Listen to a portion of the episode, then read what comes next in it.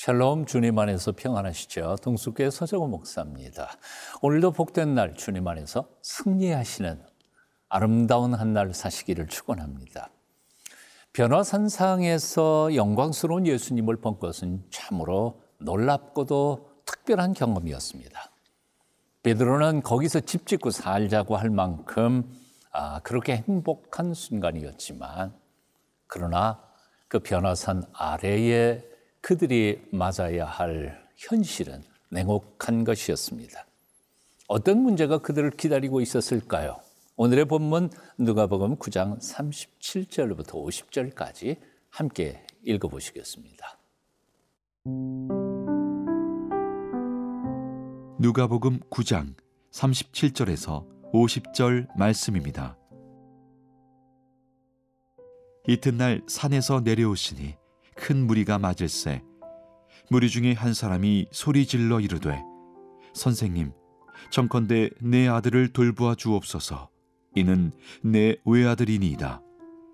귀신이 그를 잡아 갑자기 부르짖게 하고 경련을 일으켜 거품을 흘리게 하며 몹시 상하게 하고야 겨우 떠나가나이다. 당신의 제자들에게 내쫓아 주기를 구하였으나 그들이 능히 못하더이다.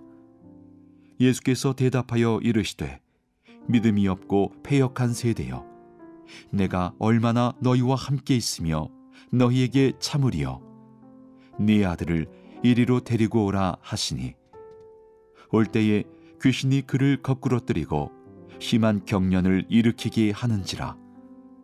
예수께서 더러운 귀신을 꾸짖으시고 아이를 낫게 하사 그 아버지에게 도로 주시니 사람들이 다 하나님의 위엄에 놀라니라.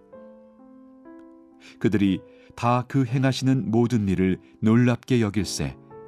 예수께서 제자들에게 이르시되 이 말을 너희 귀에 담아두라.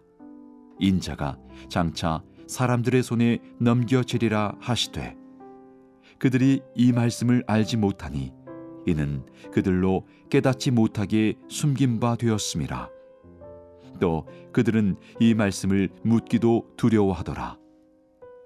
제자 중에서 누가 크냐 하는 변론이 일어나니 예수께서 그 마음에 변론하는 것을 아시고 어린아이 하나를 데려다가 자기 곁에 세우시고 그들에게 이르시되 누구든지 내 이름으로 이런 어린아이를 영접하면 곧 나를 영접하며 또 누구든지 나를 영접하면 곧 나를 보내신 이를 영접함이라. 너희 모든 사람 중에 가장 작은 그가 큰 자니라. 요한이 여짜오되 주여 어떤 사람이 주의 이름으로 귀신을 내쫓는 것을 우리가 보고 우리와 함께 따르지 아니하므로 금하였나이다. 예수께서 이르시되 금하지 말라. 너희를 반대하지 않는 자는 너희를 위하는 자니라 하시니라 오늘 37절부터 40절까지 읽어봅니다. 이튿날 산에서 내려오시니 큰 무리가 맞을세.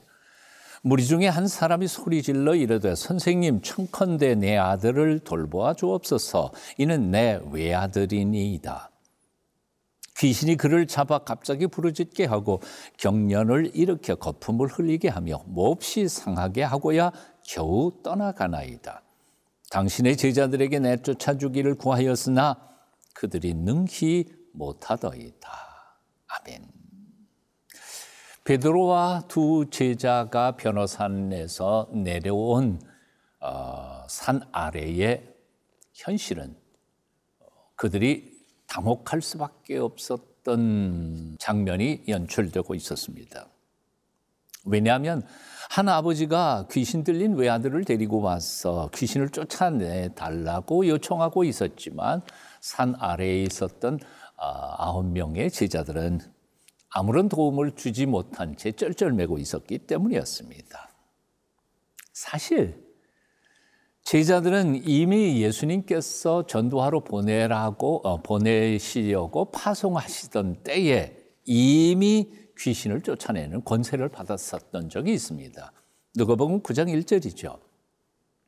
예수께서 열두 제자를 불러 모으사 모든 귀신을 제어하며 병을 고치는 능력과 권위를 주시고 병을 고치는 능력과 권위를 주셨다고 말했습니다. 제자들은 그런 권세와 권위와 능력을 받았을 뿐만 아니라 실제로 전도 여행을 통해서 그 권위, 권능을 행사하고 많은 열매를 거둔 적이 있었습니다. 누가복음 9장 6절이죠. 제자들이 나가 각 마을에 두루 다니며 곳곳에 복음을 전하며 병을 고치더라. 기적을 행했습니다, 이미. 자, 그런데 왜 이번에는 제자들은 그 귀신을 쫓아내지 못했을까요? 그 이유에 대하여 공관복음서, 세 복음서는 다 다르게 해석하고 있음을 봅니다. 마태복음 17장 20절에서는 믿음이 적은 까닭이라고 해석합니다. 마가복음 9장 29절에서는 다 기도하지 않은 까닭이라고 설명하기도 합니다. 하지만 여기 누가복음에서는 예수님께서는 그 이유를 설명하지 않은 채 이 세대의 믿음 없음에 대하여만 꾸짖습니다. 이 시대의 믿음 없음과 폐역한 삶에 대하여 경고하신 것이죠. 이 예수님의 책망을 주의 깊게 읽어보다가 보면 가나안 땅 앞에서 믿음이 없어서 돌아선 이스라엘 백성들을 향하여 여호와 하나님이 책망하신 것과 거의 똑같습니다. 민수기 14장 27절 나를 원망하는 이 악한 회중에게 내가 어느 때까지 참으랴. 오늘 본문을 보시면서 혹시 이런 생각이 드시지 않으십니까? 변화산 아래에 있는 아홉 명의 제자들. 그리고 변화산 꼭대기에서 특별한 영적 체험을 했던 세 명의 제자들. 믿음이 있는 것 같지만 사실은 현실의 문제에 하나도 해결할 능력도 없는 채 절망하고 좌절하는 그 모습이 꼭 우리의 모습 같지 않습니까? 기도할 때, 큐티할 때, 밤새워 하나님 앞에 엎드려 기도할 때에는 엄청난 믿음이 있는 것 같지만 막상 현실의 문제에 부딪히면 절망하고 낙심하는 우리의 모습이 아닐까요? 오늘 말씀의 거울 앞에 우리 자신을 정직하게 한번 돌아보십시다.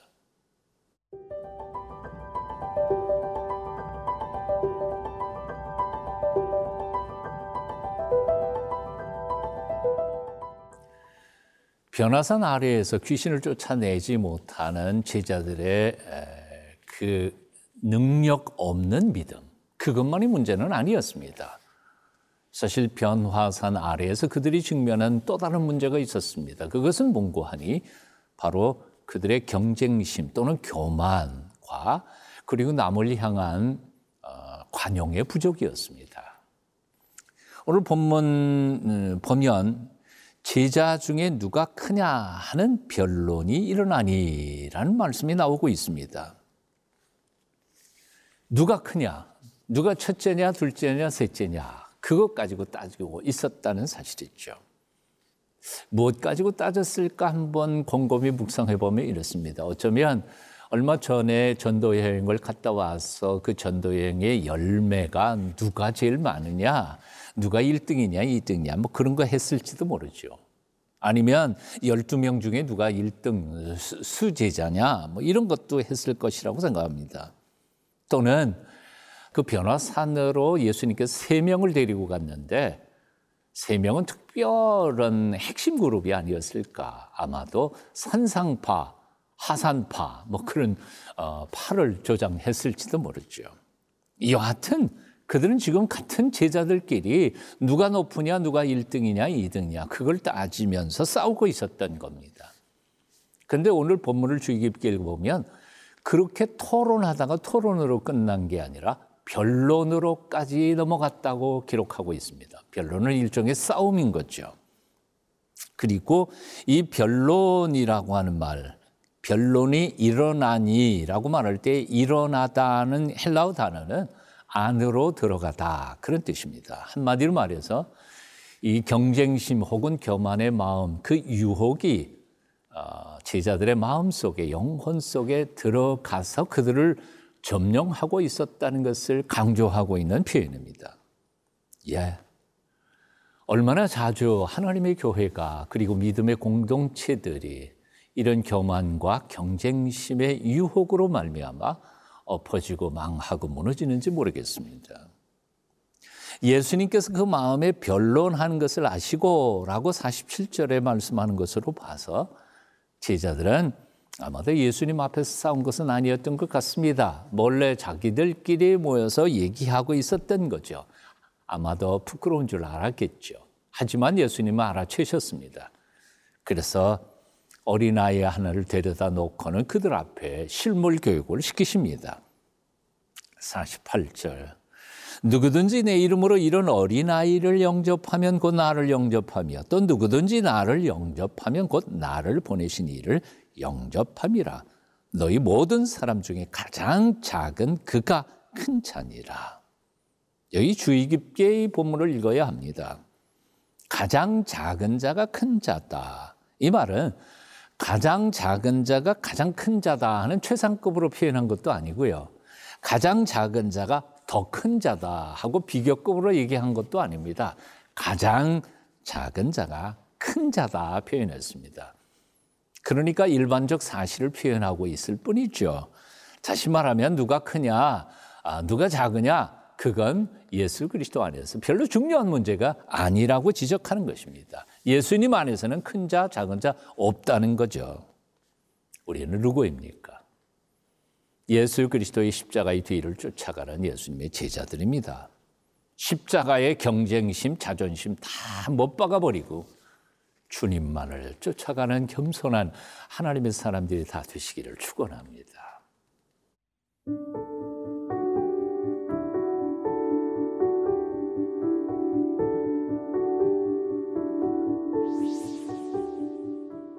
거룩하신 주 예수님, 그 어떤 사탄과 악한 영들의 시험과 세상의 유혹 앞에서도 그리고 우리 속에 일어나는 온갖 부끄러운 욕망 앞에서도 오직 주님만 바라보며 주님 뜻대로 살아가는 저희가 되게 도와 주시옵소서.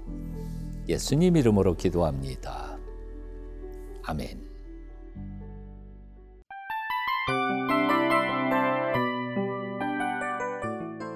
이 프로그램은 청취자 여러분의 소중한 후원으로 제작됩니다.